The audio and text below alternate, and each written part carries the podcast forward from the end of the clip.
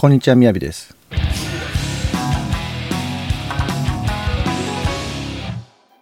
今日のテーマは成功への一番の近道は遠回りをすることです。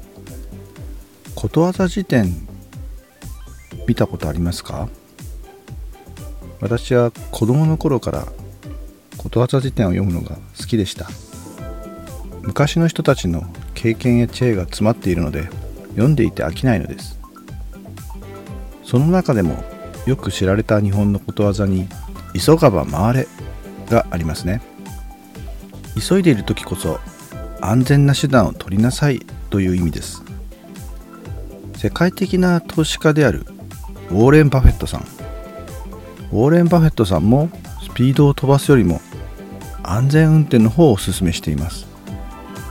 つまりリスクの高い険な投資ではなくて年利数パーセントの着実な投資方法を選択すべきだと言っているのです。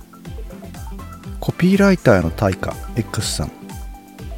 一攫千金のプロモーションで稼ぐよりもコツコツとスキルを高めつつじわじわと年収を10%ずつ伸ばすことを目標にしなさいと勧めています。なぜならセイレーンの誘惑の歌を聴いたかのようにコツコツとスキルを磨く訓練を怠るようになった起業家たちは数年後に破産しているケースがほとんどだからです。そしてそれは恋愛にも当てはまるみたいです。本当のソウルメイトに出会いたいならばインスタントラブは封印してむしろ付き合っても半年くらいかけてスキンシップを深めた方が良い結果が待っていると勧められました。はい本日はここまでです。また次回お楽しみに。チャオ。